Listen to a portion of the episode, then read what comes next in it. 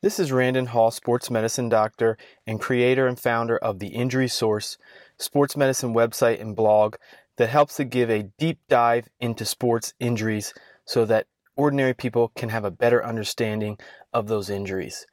Today I wanted to talk a little bit about Carson Wentz and the decision for him to return back to week 1. I put out a blog about a few months ago talking about he should potentially not return for the 2018 and 2019 season. Needless to say, that was not very well received by Eagles fans. Now, let me say this I am an Eagles fan, born and raised outside of Philly and South Jersey. I want to see Carson Wentz play just as much as anybody else. But medically speaking, the data just isn't on his side. I've posted the blog several places and had many arguments on Twitter to explain that it's a matter of statistics, it's a matter of data. You know, what kills me is that people sit around and say, well, he looks good.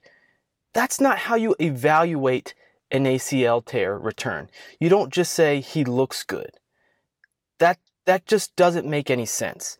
You can see somebody throw 60 throws, you can see somebody cut up and down the field.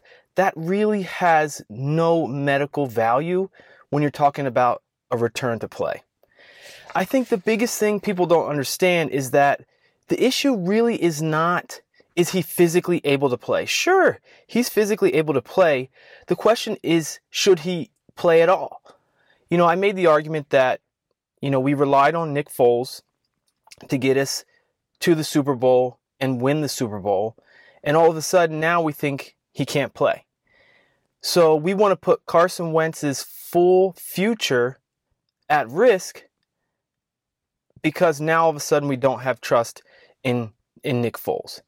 I think the biggest thing that everyone needs to understand is that the issue is a re-injury or re-tear of that ACL. You know, if you look at the data, about 60% of athletes do not return after ACL, and this is talking about NFL players. Now, the, the, the data suggests that it's much higher for quarterbacks, that most likely all quarterbacks or close to it return after a first ACL tear. But what people don't understand is it makes a difference. 10 months is better than 9 months, 12 months is better than 10 months. So if we keep Carson out 10 months, 11 months, 12 months, we significantly reduce his risk of re-tear. It is not like a cake that you put in the oven and after 30 minutes it's done and it's always ready. Each person is different. If you think about what actually occurs in an ACL tear, it's that a ligament is torn within the knee. How you repair that is you take either part of the patella tendon, you take a cadaver tendon, or you take part of the hamstring tendon and replace that ligament. Well, inherently, you're already at a disadvantage because you're using a tendon to replace a ligament. That tendon has to undergo a process called ligament, ligamentization. The problem is that takes time. It doesn't matter how superhuman you are. It doesn't matter how freak of an athlete you are. You can't change the time in which tissue healing occurs. So we know that that process takes anywhere from 12 months to 24 months to determine whether or not that tendon has fully become a ligament and has become stable and back to normal. Additionally, the body has to develop neuromuscular adaptations. And yes, those neuromuscular adaptations can be adequate and appear to be back to normal on the outside watching an athlete cut and pivot. But we're talking about minute, minuscule receptors within the knee that have to perceive the slightest twist, turn, bend of the knee that really cannot be determined by the naked eye. That type of data needs to be seen in a motion analysis lab, which I'm sure Carson has been evaluated. But just simply saying that someone looks good is really not an accurate way to assess the situation. An additional factor is that Carson not only had an ACL tear, he also had an LCL tear.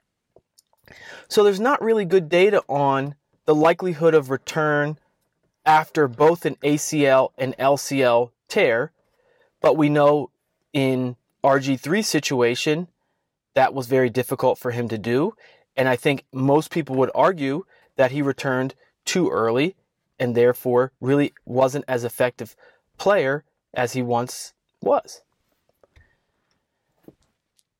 You know, I think that yes, if he's cleared, he's ready to go, but I guarantee that his surgeon is going to be nervous. I guarantee his surgeon is going to want him to wait as long as he possibly can to return because every month you wait, that reduces the re-tear rate, not only of the leg that was injured, but of the leg that was not injured because there is a much higher rate of tear in the unaffected leg in athletes who have had an ACL tear already. I think everybody needs to keep this in mind when we talk about putting Carson Wentz back week one. Mind you, in an athlete who has not actually taken a hit in a live game.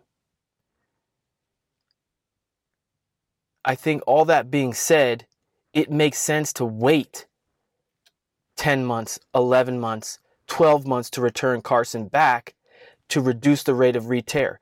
Because guess what happens? If he re-tears that ACL, the likelihood that he has a productive and MVP type year in the future is dramatically changed. If you have an athlete now that has two ACL tears, forget about it. The chances that they are going to be a success in the NFL is slim to none. So why are we going to take the risk? Although low, why are we going to take the risk in pushing him back week one rather than mid season, which would significantly reduce the risk of a re-tear and significantly reduce the likelihood that he has future injury limiting his success in the NFL.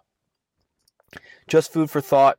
I'm sure I'll get a lot of questions and comments on the issues, but in my take, we need to let Carson rest as long as we possibly can and rely on the athlete that got us through the playoffs and a Super Bowl win, Nick Foles.